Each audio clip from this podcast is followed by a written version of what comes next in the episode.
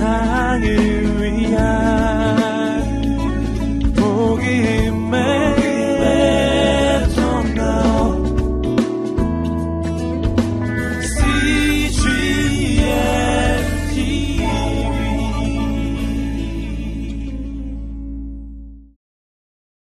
오늘 주시는 하나님의 말씀은 고린도전서 1장 18절로 25절의 말씀입니다.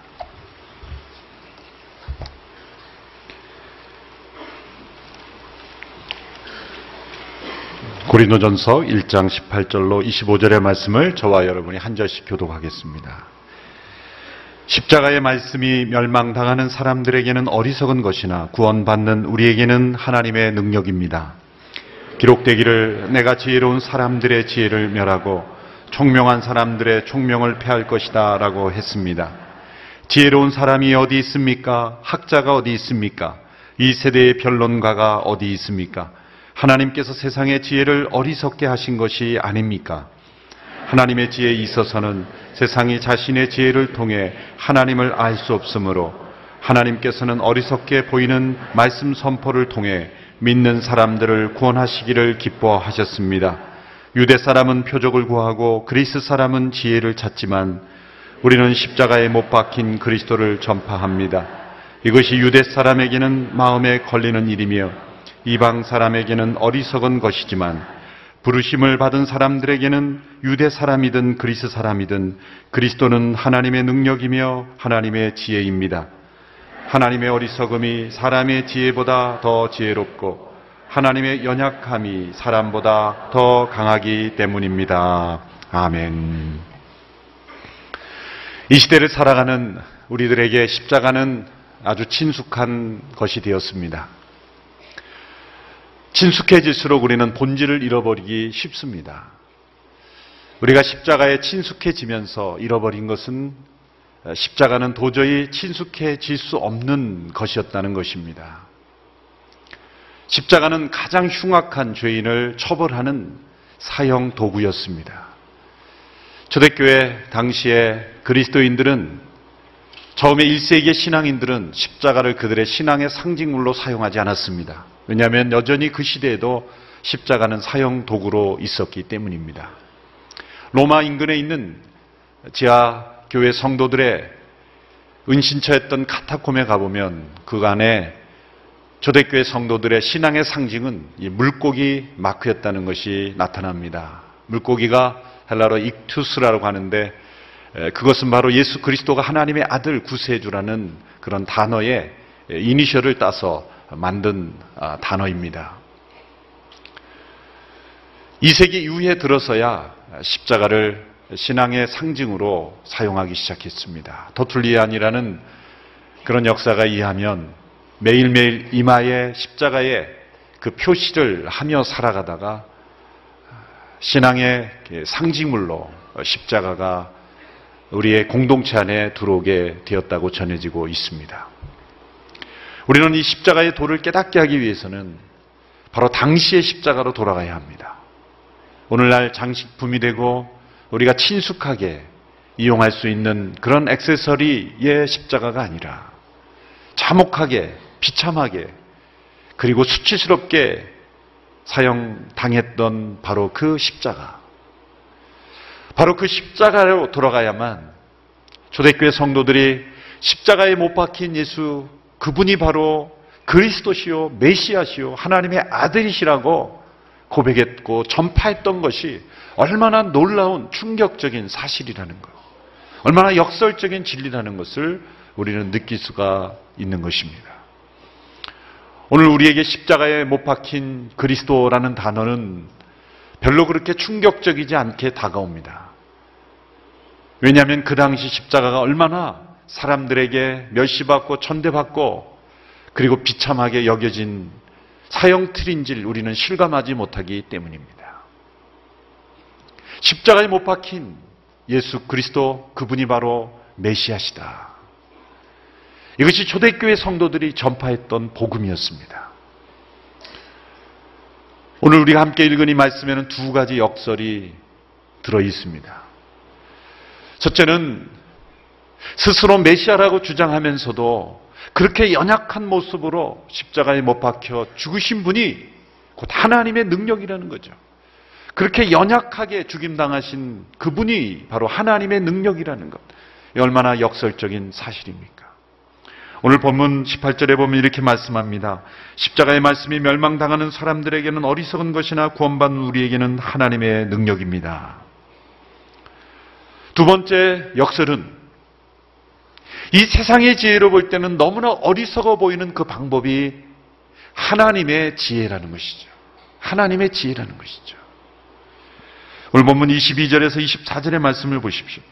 유대 사람은 표적을 구하고 그리스 사람은 지혜를 찾지만 우리는 십자가에 못 박힌 그리스도를 전파합니다. 이것이 유대 사람에게는 마음에 걸리는 일이며 이방 사람에게는 어리석은 것이지만 부르심을 받은 사람들에게는 유대 사람이든 그리스 사람이든 그리스도는 하나님의 능력이며 하나님의 지혜입니다. 왜 십자가에 못 박힌 그리스도가 유대인들에게는 걸리는 일이었습니까? 유대인들은 표적을 구한다고 말했습니다. 그들이 구했던 메시아는 모세처럼 기적을 일으키는 홍해를 가르는 놀라운 기적과 표적을 일으키는 메시아였습니다. 예수님이 기적을 일으킬 때만 해도 수많은 사람들이 예수님을 메시아로 인정하고 따랐습니다. 그런데 예수님이 마지막 예루살렘에 들어가셔서 자신의 죽음을 예고하시고 잡혀가시고 십자가에 못 박혀 죽음과 동시에 유대인들은 다 예수님을 떠났습니다. 메시아는 저런 모습일 수 없다. 메시아는 십자가에서 내려와야 한다. 메시아는 그 누구가 죽이려고 해도 그들을 이기고 승리해야 한다. 표적을 일으켜야 한다라는 유대인들의 고정관념이 있었기 때문이죠. 표적을 구하는 그들의 눈에는 예수님은 메시아일 수가 없었던 것입니다. 그처럼 무력하고 연약하게 죽임당하는 예수님이 메시아일 수가 없다는 거죠. 그러므로 유대인들에게 있어서 십자가에 못 박힌 메시아라는 단어는 있을 수가 없는 단어입니다. 연결되지가 않는 단어입니다. 십자가에 못 박힌 메시아라는 것은 그들 생각에는 문법적으로도 맞지 않는 단어죠. 있을 수가 없는 단어예요. 십자가에 못 박힌 메시아라는 단어는 세상에서는 있을 수가 없는 단어입니다. 그러므로 예수님의 제자들이 십자가에 못 박힌 예수님이 그리스도다 메시아라고 전파했을 때 그들은 도저히 받아들일 수가 없었다는 거예요. 헬라인에게는 왜 미련한 것으로 봅니까? 오늘 18절 말씀에 보면 십자가의 말씀이 멸망당하는 사람에게는 어리석은 것이라고 말했습니다. 이 십자가의 말씀이라는 것이 헬라어로는 이 말씀이 로고스입니다. 로고스. 개역 개정에서는 십자가의 도 이렇게 번역을 했죠. 십자가의 도, 십자가의 말씀, 이것은 십자가의 로고스입니다. 여러분이 헬라에 있어서 헬라 사상과 철학의 세계관의 중심을 가져다 주는 단어가 바로 로고스입니다. 그 당시 그리스 헬라의 모든 철학과 사상 세계관을 한 단위로 요약하라고 한다면 그걸 로고스라는 단어예요. 이 로고스라는 단어는 만물을 움직이는 절대 이성, 조금도 실수가 없고 조금도 오차가 없이 모든 만물을 주관하는 절대적인 이성, 절대적인 존재, 신적인 존재, 신적인 이성을 가리켜 그들은 로고스라고 말했어요. 그래서 요한복음에서는 그런 헬라 사람들의 이방인들에게 복음을 전하기 위해서 탈초에 말씀이 계시니라 그 말씀이 하나님과 함께 있었고 그 말씀은 곧 하나님이라 했을 때 그 말씀을 로고스라는 단어를 썼어요. 그 정도로 이 헬라 사람들에게는 로고스는 신적인 그런 영역에 속한 단어였어요. 조금도 문제가 없고 능력이 충만하고 만물을 움직일 수 있는 절대 이성. 그것이 로고스입니다. 그런데 지금 사도 바울은 어떤 단어를 썼습니까? 십자가의 로고스. 이것은 헬라인은 받아들일 수 없는 거예요. 수치스러운 일입니다. 견딜 수가 없는 일이에요. 이처럼 미련한 단어가 어디에 있습니까? 로고스가 십자가에 매달렸다니. 십자가의 로고스, 이 말은 틀린 말입니다. 있을 수가 없는 일이에요. 받아들일 수가 없습니다. 이 말은 어리석은 말이에요. 미련한 단어입니다. 도저히 붙을 수가 없는 단어의 조합이에요. 십자가의 로고스라는 말은 틀린 말입니다. 그것이 헬라 사람들이 그렇게 생각했어요. 십자가의 로고스가 이방인들, 헬라인들에게는 미련해 보이는 것이고 어리석어 보이는 것이고 왜 로고스가 십자가에 매달려야 하는가? 왜 메시아가 십자가에 매달려야 하는가? 유대인에게나 헬라인에게나 십자가는 걸림돌이요. 십자가는 어리석어 보이고 미련해 보이는 거예요. 그러나 사도 바울은 이렇게 말합니다. 유대인에게 걸림돌이 되는 그렇게 연약한 모습으로 죽임당한 예수 그리스도가 곧 메시아요 하나님의 능력이에요. 헬라인에게는 그처럼 미련해 보이는 십자가의 로고스가 하나님의 지혜이다. 어떤 철학자는 이렇게 질문합니다. 왜 꼭 십자가가 있어야 하는가? 십자가 없이 하나님이 그냥 인간을 용서하실 수 있지 않는가? 아무것도 없는 상황에서 만물을 창조하신 하나님께서 아무것도 없는 상황에서 용서를 선포하시면 되는 것 아닌가? 십자가 없이도 얼마든지 인간을 용서하실 수 있는 그런 하나님이 아닌가? 왜 꼭 십자가가 있어야 되는가? 왜 십자가의 로고스, 십자가에 못 박힌 메시아라는 이해할 수 없는 어리석어 보이는 미련해 보이는 무기력해 보이는 그러한 일들이 있어야만 하는가라는 거죠.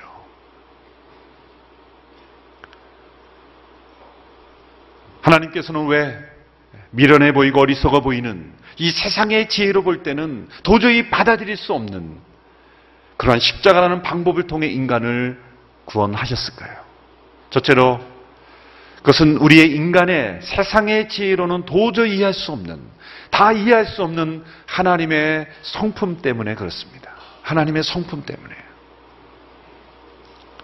우리 하나님은 어떤 분입니까? 사랑의 하나님입니다.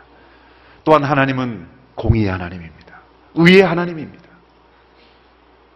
하나님이 만일 이런 십자가라는 형벌이 없이 인간을 모든 것을 하나님이 책임지시고 인간을 그냥 용서하신다고 선포하면 하나님의 사랑에는 부합하지만 하나님의 공예는 받아들일 수가 없는. 만약 하나님께서 인간의 형벌을 가하시고 그것으로 그친다면 하나님의 공의는 만족될 수 있지만 하나님의 사랑은 만족될 수가 없는 거예요. 어떻게 이 딜레마를 해결할 수 있을까요? 이 하나님의 성품, 하나님의 본성 가운데 일어나는 이 갈등. 어떤 학자들은 하나님 안에 갈등이 있을 수가 없다라고 말하지만 저는 그렇게 생각하지 않습니다. 하나님의 사랑과 공의가 어떻게 충돌되지 않으면서 동시에 하나님의 성품이 만족될 수 있을까요? 하나님이 행하시는 구원은 하나님의 성품과도 합해야 합니다. 맞아야 합니다. 하나님의 성품에 합당하게 이루어져야 하는 하나님이 하시는 모든 일은 다 하나님의 성품에 합당한 일이 되어야 하는 것이죠.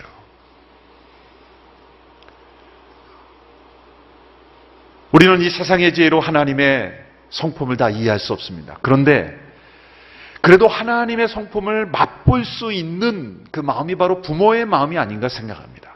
부모의 마음이 아닌가. 그래도 이 세상에 하나님의 성품을 조금이라도 맛볼 수 있는 그 하나님의 갈등, 하나님의 사랑과 하나님의 공의 안에서 일어나는 이 하나님의 마음에서 일어나는 갈등을 경험하는 것이 바로 부모의 마음이 아닌가 생각해요. 부모님 경험을 하고 계시거나 하셨던 분들은 다 이해하실 거예요.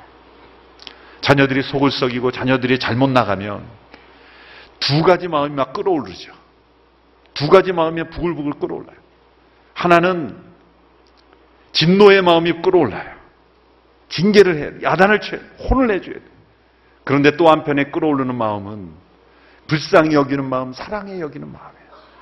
어떤 데는 화가 나서 그 진노를 자녀들에게 쏟아붓고 나서도 곧바로 이 끌어오르는 사랑의 마음 때문에 끌어안고 눈물 흘리며 용서하고 불쌍히 여기는 거예요.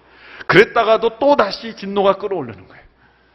이 두 끌어오르는 마음이 언제나 마음 속에 해결되지 않는 그런 마음으로 충돌되지 않습니까? 언제 화를 내야 되고 언제 사랑을 베풀어야 되고 언제 용서를 해야 되고 언제 징계를 해야 될지 도무지 이 부모의 마음 속에 이 끌어오르는 두 마음의 충돌 이것이 바로 하나님의 마음에 있었지 않을까? 여러분 어떻습니까? 저만 그렇단 말입니까? 여러분 안 그렇습니까? 그래도 이 마음이 하나님의 마음이 일어난 갈등인 거예요. 호세아서를 보니까 그런 마음이 느껴지는 말씀이 있습니다. 호세아서 11장 8절의 9절에 보면 하나님께서 이스라엘 백성들을 향하여 이렇게 안타깝게 외치는 말씀이 나오죠. 우리 같이 한번 읽어볼까요? 시작. 에브라임이여 내가 어떻게 너를 포기하겠느냐? 이스라엘이여 내가 어떻게 너를 넘겨주겠느냐? 내가 어떻게 너를 아드마처럼 하겠느냐? 내가 어떻게 스보임처럼 만들겠느냐? 내 마음이 바뀌어 내 궁율이 뜨겁게 솟아오른다. 내가 내 진노를 쏟지 않고 내가 다시는 에브라임을 멸망시키지 않을 것이다. 나는 하나님이고 사람이 아니며 내 가운데 있는 거룩한 신이기 때문이다. 내가 진노함으로 오지 않을 것이다. 여기에 보면 내가 어떻게 라는 질문이 네 번씩이나 반복돼요. 내가 어떻게 너를 포기하겠느냐? 내가 어떻게 너를 버리겠느냐? 내가 어떻게 너를 내버려 두겠느냐? 이 어떻게라는 질문 속에는 하나님의 공의 때문에 하셔야 하는 일과 하나님의 사랑 때문에 하실 수 없는 일이 서로 갈등을 일으키는 거예요. 하나님의 공의 때문이라면 진노하고 심판하시고 버리셔야 하는데 하나님의 사랑 때문에 버릴 수가 없는 하셔야 하는 일과 할 수 없는 일이 자꾸 충돌이 됐어. 그 하나님의 안타까움이 여기에 잘 전달되고 있어요.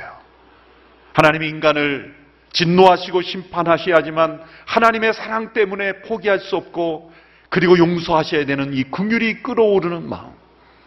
바로 그 하나님의 사랑과 공의가 서로 만난 사건이 예수님의 십자가입니다. 하나님이 택하신 지혜로운 방법은 무엇입니까? 하나님이 사람이 되심으로 완전한 사람이 되심으로 그 사람에게 하나님의 진노를 다 쏟아 부으심으로 그를 믿는 모든 사람들의 죄를 용서하시는 하나님의 긍휼을 쏟아 부으시는 하나님의 진노와 하나님의 사랑이 동시에 쏟아 부어지는 사건 그것이 바로 십자가죠. 하나님의 지혜입니다. 하나님의 지혜. 십자가는 하나님의 사랑과 공의가 만난 사건입니다. 하나님의 거룩하신 사랑이 이루어진 사건입니다. 하나님의 공의로우신 사랑이 임한 사건이죠. 존 칼빈은 말하기를 하나님은 미워하실 때, 우리를 향하여 진노하실 때조차 우리를 사랑하셨다. 그러기에 십자가 사건이 있을 수 있었다. 그렇게 말하죠. 이 하나님의 성품을 만족시키기 위해서 하나님은 십자가라는 그런 도구를 통해서 우리의 죄를 멸하시고 동시에 우리를 살리시는 하나님의 사랑과 공의가 이루어지는 하나님의 놀라운 지혜를 우리에게 보여주셨다는 거죠. 예수님의 성품은 어떻습니까? 예수님의 많은 성품이 있지만 요한복음 1장 14절에 예수님이 이 땅에 오신 성육신을 설명하시면서 이런 구절이 있죠. 말씀이 육신이 되어 우리 가운데 거하심에 아버지의 독생자의 영광이요. 은혜와 진리가 충만하더라. 예수님을 설명하면서 이 땅에 육신을 입고 오신 예수 그리스도를 설명하면서 두 단어로 설명했습니다. 은혜와 진리가 충만하더라.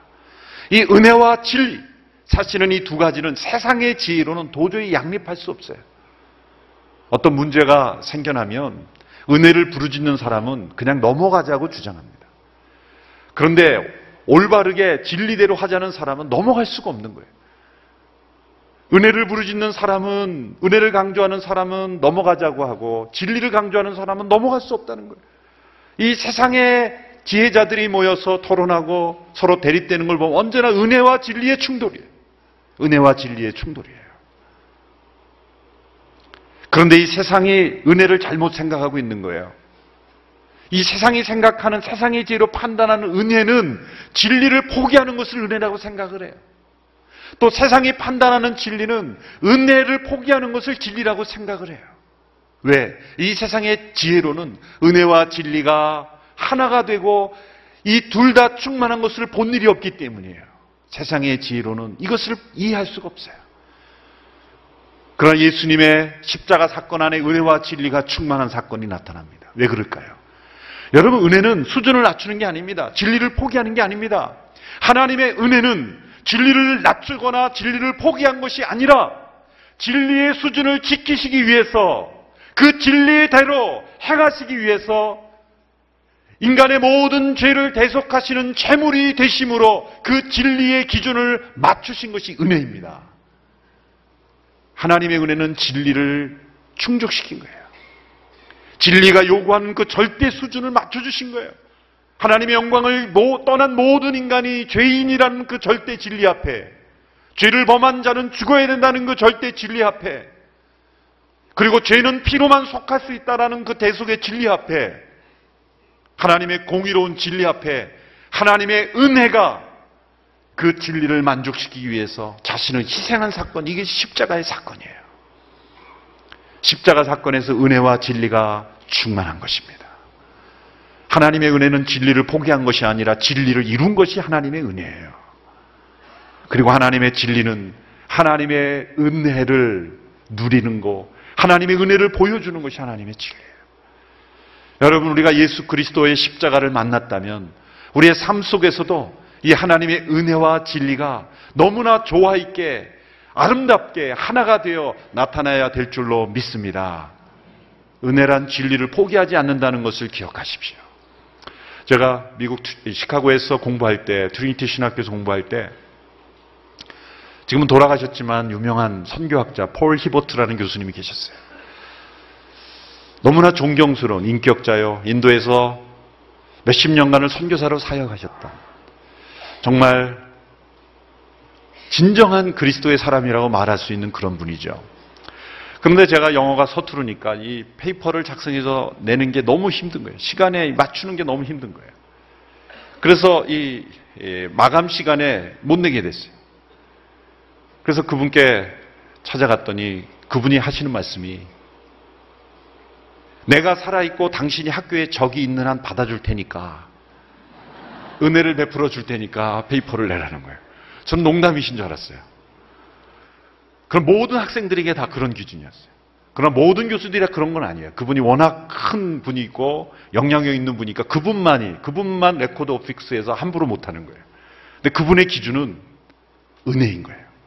그런데 그분이 그렇게 당신이 낼 수 있는 때 내면 된다고 은혜를 베풀어 준다 그래서 그분의 기준이 없어진 겁니까? 아니에요. 그분은 왜 그런 은혜를 베풀어 줍니까? 시간에 맞추느라고 아무렇게나 내지 말고 정말 너에게 도움이 되는 그런 논문을 쓰고 너, 정말 당신에게 그런 사역에 도움이 되는 그런 진리의 기준에 합당할 때까지 기다려 주겠다는 거예요. 그분은 진리의 기준을 포기한 은혜가 아니라 진리의 기준을 맞추기 위해서 은혜를 베풀어 주신 것입니다. 하나님이 십자가의 은혜로 대속하신 이유는 하나님의 진리를 맞추신 거예요. 하나님의 공의를 만족시킨 거예요. 이 십자가의 사건이에요. 깊도다 이 하나님의 지혜요. 로마서 11장에서 사도 바울이 고백했죠. 이 하나님의 놀라우신 지혜.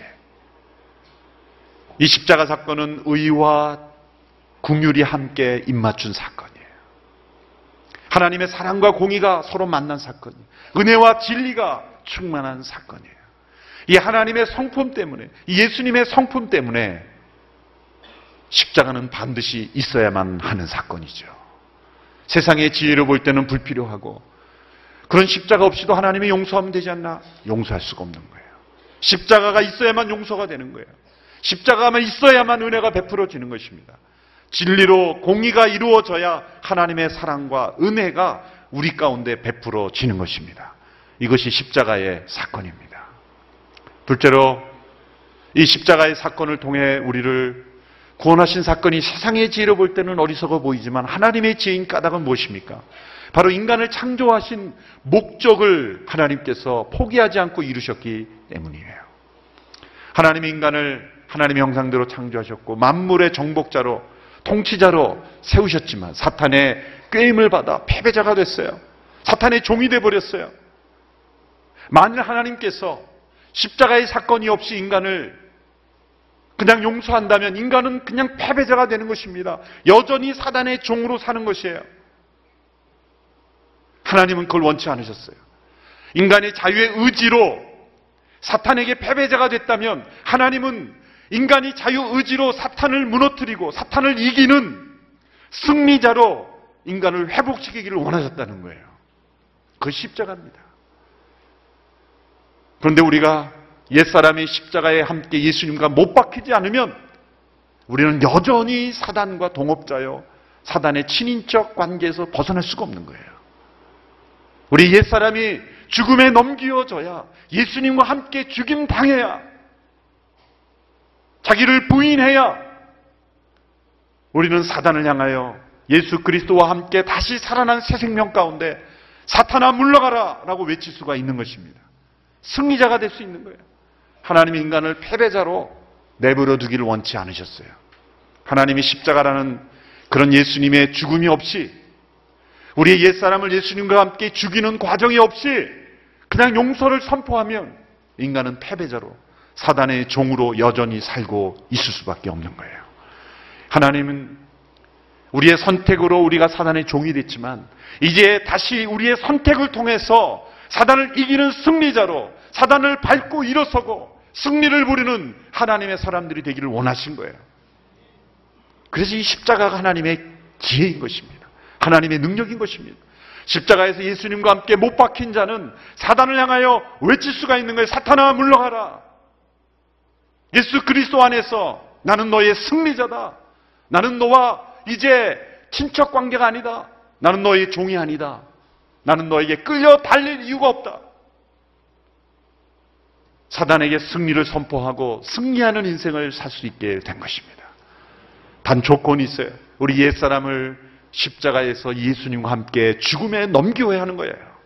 사단의 종이 되었던, 사단의 밥이 되었던, 사단에게 내주었던 옛사람은 십자가에 완전히 장사될 때 그리스도 안에서 다시 태어난 새 생명은 이제는 사단에게 종이 되지 않고 죄를 짓지 않고 사단을 향하여 승리를 외칠 수 있는 사단을 발로 밟을 수 있는 정복자요 승리자가 될 수 있는 거예요.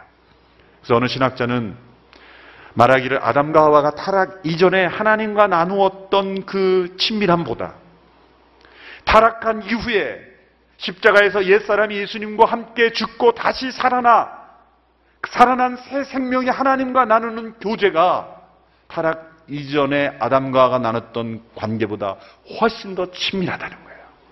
놀랍지 않습니까?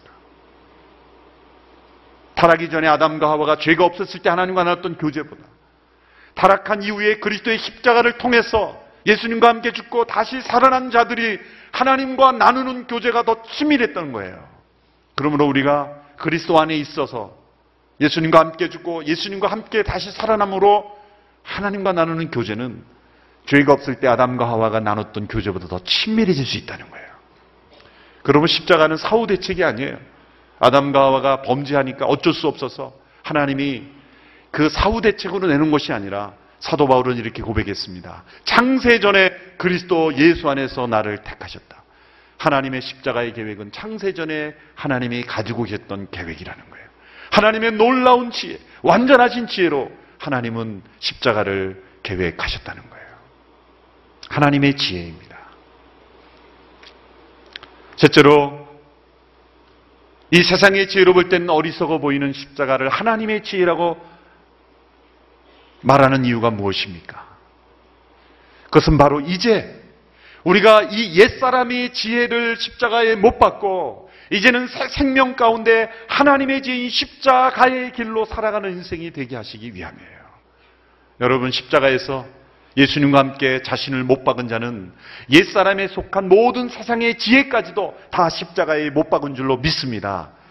이제는 십자가에로 나타나신 하나님의 지혜를 의지하며 살아가는 인생으로 우리를 부르신 거예요. 십자가가 우리의 삶이 원리가 될 줄 믿습니다. 십자가가 우리의 삶의 지혜요, 우리의 삶의 원리가 되어야 된다는 거예요. 여러분 이 세상의 지혜, 옛 생명에 속한 지혜는 언제나 이 세상 속의 삶을 강조합니다. 왜 헬라 사람들이, 왜 유대 사람들이 십자가를 보며 걸림돌이 되었고 십자가를 어리석다 그랬습니까? 이 세상의 삶을 포기했거든요. 이 세상에서의 삶이 끝났거든요. 이 세상에서의 삶이 비참했거든요. 그러니까 어리석다는 겁니다. 이 세상의 지혜는 그것이 아무리 화려해 보이고 멋있어 보인다 할지라도 언제나 이 세상에만 집착하는 거예요. 이 세상의 옛 생명에만 집착하는 거예요. 아무리 기술이 발달하고 학문이 발달하고 아무리 이 세상의 철학과 지혜가 발달하다 할지라도 이 세상의 지혜는 언제나 어디에 국한되어 있습니까? 이 보이는 세상의 육신의 생명에만 집착하는 거예요. 이 세상의 어리석음입니다. 그러나 십자가의 지혜는 죽음을 두려워하지 않는 영원한 생명을 향하게 하는 거예요. 이 세상의 십자가 같은 고통 속에 죽임을 당할지라도 영원한 생명을 가진 자로 죽음을 두려워하지 않는 자로 승리케 하는 것 이것이 바로 영원한 생명의 지혜예요. 우리에게 있는 지혜는 무엇입니까? 저와 여러분이 의지하는 지혜는 어떤 지혜입니까? 무엇을 통해 인생을 결정하고 그리고 무엇을 통해서 계획을 세우고 무엇을 근거해서 판단을 합니까? 이 세상에 집착하는 세상의 지혜입니까? 아니면 영생을 바라보는 십자가의 지혜입니까? 예수님과 함께 죽고 다시 살아난 새 생명 가운데 살아가는 우리 모두는 십자가로 이 세상을 판단하는 우리 모두가 될 수 있게 되기를 축원합니다. 왜 고린도 전서에 이 말씀이 나올까요? 왜 1장에 이 말씀이 나올까요? 오늘 본문 앞에 보면은 고린도 교회 안에 있는 분열이 나타났다는 거예요. 바울, 게바, 그리고 아볼로, 심지어 예수님의 이름까지 사용해서 안에 공동체 안에 찢어지고 갈라지는 그런 분파, 누구의 이름으로 세례를 받았느냐, 누구의 영향을 받았느냐 갖고 갈라지는 공동체를 보면서 너희들이 인간 관계를 평가하는 기준이 잘못됐다는 거예요. 사람이 기준이 돼서는 안 되고 십자가가 기준이 돼야 된다. 우리가 함께 모일 때 우리의 기준은 무엇이 되냐? 예수 그리스도의 십자가가 되어야 된다. 우리 모두가 다 죄 가운데 있는 존재로 예수님이 나를 위해 죽으신 존재로 예수님과 함께 죽은 존재로 우리가 만나야 우리는 진정한 공동체가 될 수 있다는 거예요. 어떤 사람을 중심으로 누가 있기에, 누가 따르기에, 누가 지지하기에 모이는 공동체는 하나님의 공동체가 될 수 없다는 거예요. 진정한 공동체는 십자가의 공동체가 되어야 된다는 거예요. 오늘 우리 교회가 그런 십자가의 공동체가 되기를 간절히 축원합니다. 우리의 순모임이 십자가로 만나는 십자가에 못 박힌 사람들로 만날 때 우리는 진짜 하나 될 수가 있는 거예요. 진짜 하나 될 수가 있는 겁니다. 우리 인간관계를 평가하는 기준도 십자가야 됩니다. 우리의 비즈니스, 우리의 가정, 우리의 개인의 인생을 설계할 때도 과연 이 십자가의 길에 합당한 것인가? 세상의 지혜로 나는 결정하는가 아니면 십자가의 지혜로 나는 결정을 하는가? 이 세상의 지혜는 자기를 희생하는 것을 어리석다고 말합니다. 그러나 예수님은 십자가로 자신을 희생할 때 하나님이 너를 통해 주의 나라를 이룰 것이라고 말합니다. 제자들이 세상의 지혜를 가지고 앞서가려고 그랬죠. 제자들이 서로 야고보와 요한이 예수님께 와서 주의 영광 중에 한 사람은 주의 우편에 한 사람은 좌편에 앉혀달라 그랬죠. 그 소식을 들은 나머지 제자들이 분노했다 그랬죠. 여러분 왜 분노할까요? 우리가 한 발 늦었다는 거예요. 분노했다는 건 같은 생각을 가지고 있었다는 거예요. 만일 그들이 정말 십자가의 마음, 예수님의 마음을 갖고 있었다면 분노할 이유가 없죠. 불쌍히 여기는 거죠. 그러면서 야고보 요한을 향해 이렇게 말했을 까요? 저들은 자기가 구하는 것을 알지 못합니다. 그렇게 불쌍히 여겼을 텐데 왜 분노합니까? 같은 마음을 가졌다는 거예요. 우리가 좌, 좌우가 이제 갔으니 이제는 아무것도 없네. 그렇게 생각한 거예요. 예수님이 그들을 향해 이렇게 말했죠. 누구든지 큰 자가 되려면 모든 사람이 종이 되어야 한다. 자기를 낮추는 자가 높임을 받을 것이다. 십자가의 길은 내려가는 길 같지만 그 길이 곧 올라가는 길이다. 이 세상에서는 낮아지는 것 같지만 하나님 나라에 높아지는 길이다. 이 나라에서는 버림을 받는 것 같지만 하나님 나라에는 귀하게 쓰임 받는 것이다. 이 세상에서는 인정받지 못하는 것 같지만 하나님의 나라에서는 진정 인정받는 것 그것이 바로 십자가의 길이라는 거죠. 어떤 길을 따르겠습니까? 잠시 잠깐의 인생에 높아졌다 영원히 낮아지는 인생을 살겠습니까? 아니면 잠시의 낮아짐을 참고 이제 영원의 높임을 받는 인생을 살겠습니까? 진정한 지혜는 바로 영원한 관점에서 판단할 수 있다는 거예요. 진정한 지혜는 영혼을 보장하는 것이 지혜입니다. 이 세상의 지혜는 영혼을 보장하지 못해요. 그러나 십자가의 지혜는 우리에게 영혼을 보장하는 거예요. 우리에게 영혼을 보장하신 십자가의 은혜를 찬양할 수 있게 되길 바랍니다. 십자가는 우리의 인생을 여는 열쇠입니다. 영혼을 여는 열쇠입니다. 우리 인생의 모든 문제를 해결할 수 있는 하나님의 지혜입니다. 십자가에 못 박힌 자로 세상을 바라보십시오. 십자가에 못 박힌 자로 나의 문제를 바라보십시오. 십자가에 못 박힌 자로 나의 갈등을 바라보십시오. 거기에 해결이 있고, 거기에 능력이 있고, 세상 사람들은 미련해 보인다고 하고 세상 사람들은 어리석다고 말하지만 그러나 영원한 하나님의 나라에 진정한 능력 있는 하나님의 사람들로 살아가게 될 줄로 믿습니다. 십자가를 우리의 지혜로 삼는 저와 여러분이 인생이 될 수 있게 되기를 주님의 이름으로 축원합니다. 기도하겠습니다. 이 시간 같이 한번 한 목소리로 기도하며 나갈 때 옛 생명에 속한 지혜를 의지하며 세상에 속한 지혜를 의지하며 살아갔던 저희들을 회개하며 이 시간 다시 한번 믿음으로 나의 옛사람을 십자가에 못 박으며 나아가며 나, 나아가게 되기를 원합니다. 회개하며 나가게 되기를 원합니다. 주님, 이제는 옛 생명에 속한 지혜, 세상의 지혜를 의지하지 아니하고 십자가에 못 박힌 자로 하나님의 지혜를 의지하며 살아가는 인생이 되기를 원합니다. 영원한 생명을 바라보는 지혜를 얻게 되기를 원합니다. 희생을 통한 영광을 얻게 되기를 원합니다. 주님 나를 받아 주옵소서. 같이 한 목소리로 함께 기도하며 나가겠습니다. 살아계신 아버지 하나님, 이 세상의 지혜를 의지하며 살아갔던 저희를 용서하여 주시옵소서.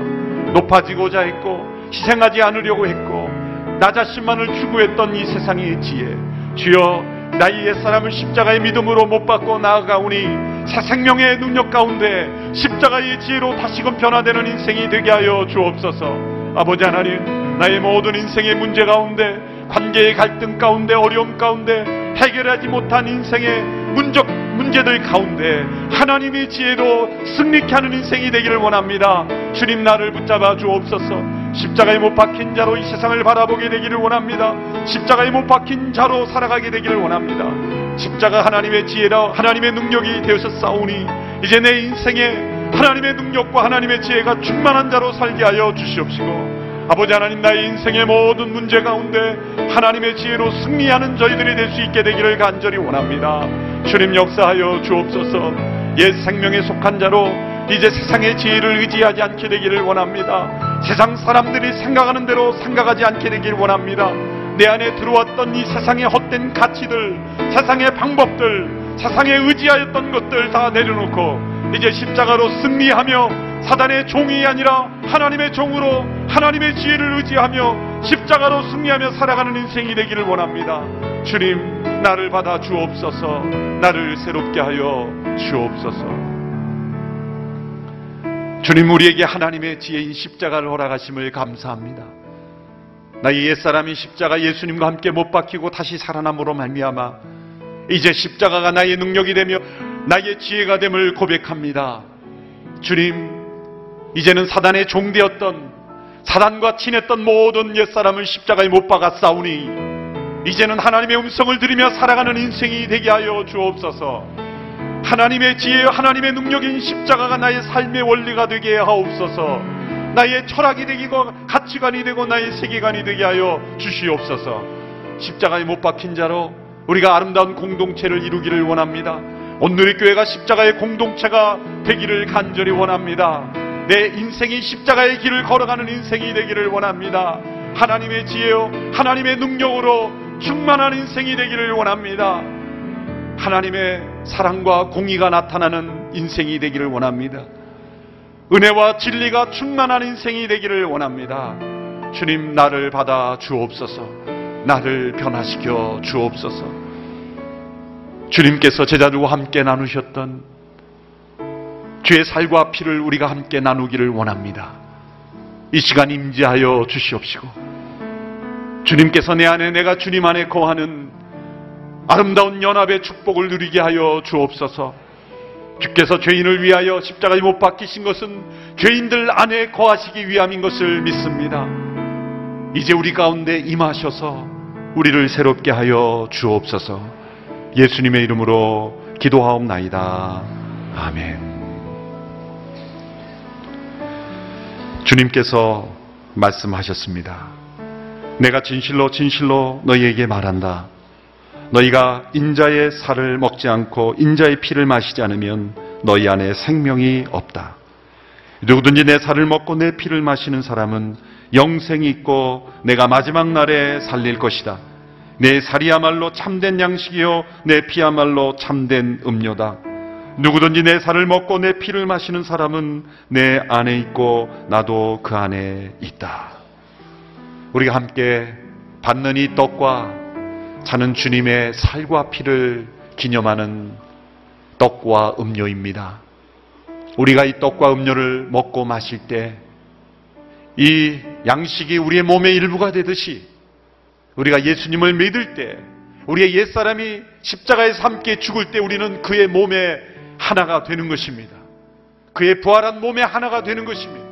우리는 그리스도의 지체가 되는 것입니다. 주님께서 우리 안에 거하시고 우리가 주님 안에 거하는 이 십자가의 은총을 우리가 성찬을 나눌 때 함께 체험할 수 있게 되기를 축원합니다. 함께 찬양하며 떡을 받도록 하겠습니다. 오나의 주님 친히 배우니 오나 주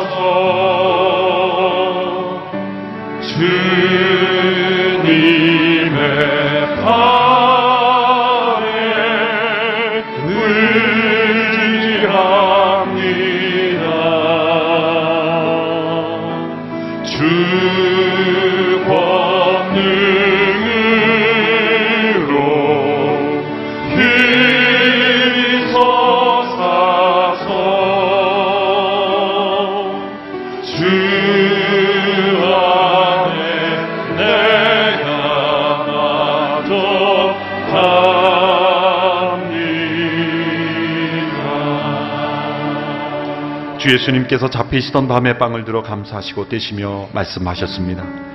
이것은 너희를 위해 주는 몸이니 주는 내 몸이니 이해를 행해 나를 기념하라.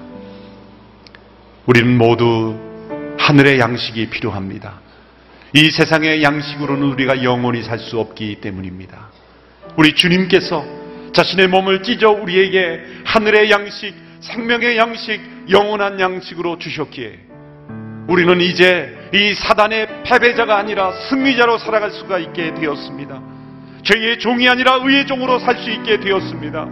이 세상의 양식에 갈급한 인생이 아니라 하늘의 양식에 갈급한 인생으로 살게 되었습니다. 이 양식은 승리의 떡입니다. 이 떡에 참여하는 자마다 하나님의 능력과 하나님의 죄인 십자가로 승리자가 되었기 때문입니다. 부활의 승리를 맛볼 수 있게 되었기 때문입니다. 이 양식에 참여할 때 주님 감사합니다. 나에게 승리의 양식을 허락하심을 감사합니다. 생명의 양식으로 허락하심을 감사합니다. 더 이상 세상의 양식으로 상처 입고 낙심하는 인생이 아니라 하늘의 양식으로 승리하는 인생 되게 하여 주시옵소서. 사랑하시는 주님, 이 떡에 참여하는 영혼 영혼마다 새로운 하늘의 능력을 부어 주옵소서. 사단의 종로를 타지 않고 승리하며 살아가는 인생 되게 하여 주옵소서. 옛사람이 십자가에 못 박혔사오니 부활의 생명으로 다시 살아나는 인생 되게 하여 주시옵소서 하늘의 양식을 허락하셨사오니 날마다 하늘의 만나와 매출하기를 의지하며 살아가는 인생 되게 하여 주시옵소서 우리 모두가 이 작은 떡을 먹음으로 그리스도 안에 한 몸임을 고백합니다. 그리스도께서 우리를 한 몸으로 한 지체요 한 몸이 되게 하셨사오니 하나 되게 하신 것을 힘써 지키는 우리 모두가 되게 하여 주옵소서. 형제의 아픔이 나의 아픔이요 형제의 기쁨이 나의 기쁨이 되는 진정한 그리스도의 몸이 되게 하여 주옵소서. 예수님의 이름으로 기도합니다. 아멘. 함께 떡에 참여하겠습니다. 주의 보좌로 나갈 때 함께 찬양하며 잔을 받겠습니다.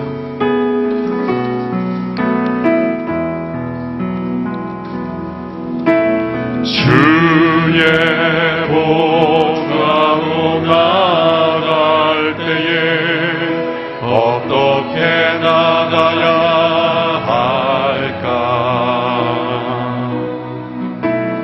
나를 구원한 주의 십자가 그것을 믿으며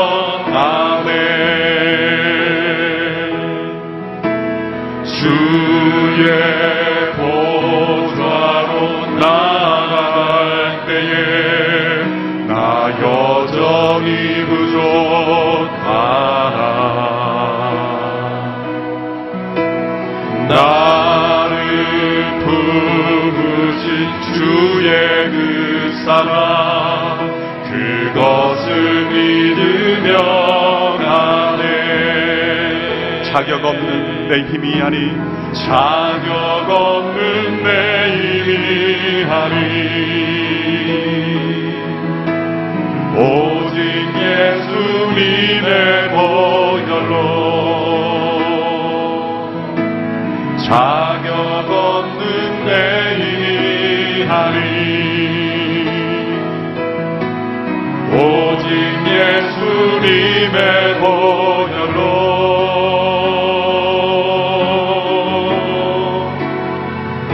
십자가에 모여 완전하신 사랑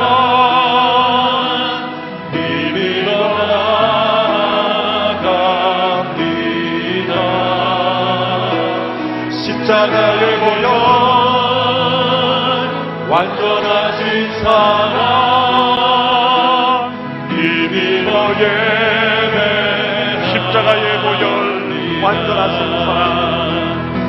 십자가의 보혈 완전하신 사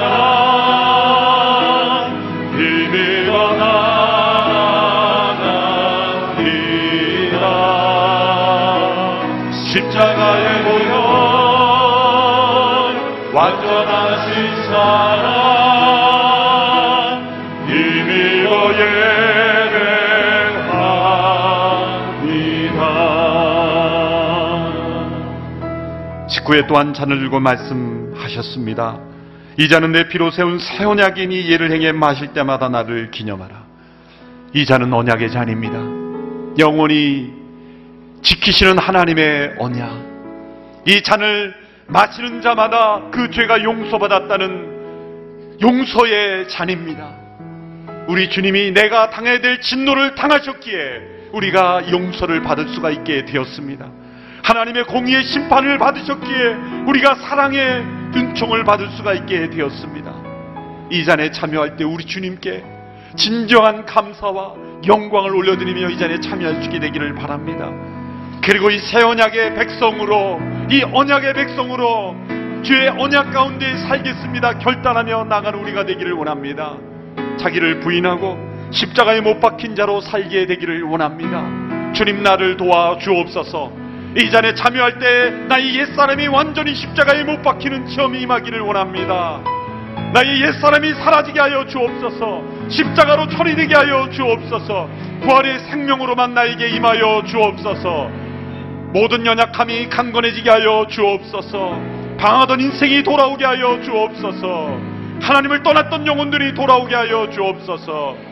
내 안에 무기력했던 모든 것들 하나님의 능력으로 하나님의 지혜로 강건케 되게 하여 주시옵소서. 사랑하시는 주님, 우리 모두가 이 잔이 필요합니다. 이 잔이 없었다면 우리는 멸망할 수밖에 없었습니다. 인생의 목마름과 아픔과 갈급함, 방황하는 나의 영혼을 이 잔으로 씻어주심을 감사합니다. 주님 이 잔에 참여하는 모든 영혼마다 주님 그 마음의 갈급함이 씻어지게 하여 주옵소서. 그 마음의 상함이 치료받게 하옵소서. 그 마음의 어두움이 떠나가게 하여 주옵소서. 하나님의 빛으로 비추어 주옵소서. 예수님의 이름으로 기도합니다. 아멘.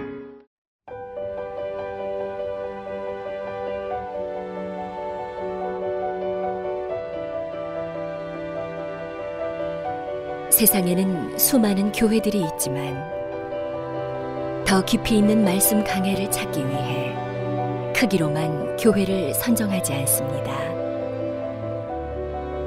보다 좋은 영적 콘텐츠를 더 많이 나누기 위해 방송비를 받지 않습니다. 1년 365일 복음만 전하고 싶어서 우리는 광고를 하지 않습니다. 온누리의 복음을 땅끝까지 CGN TV와 함께 땅끝 선교사가 되주세요.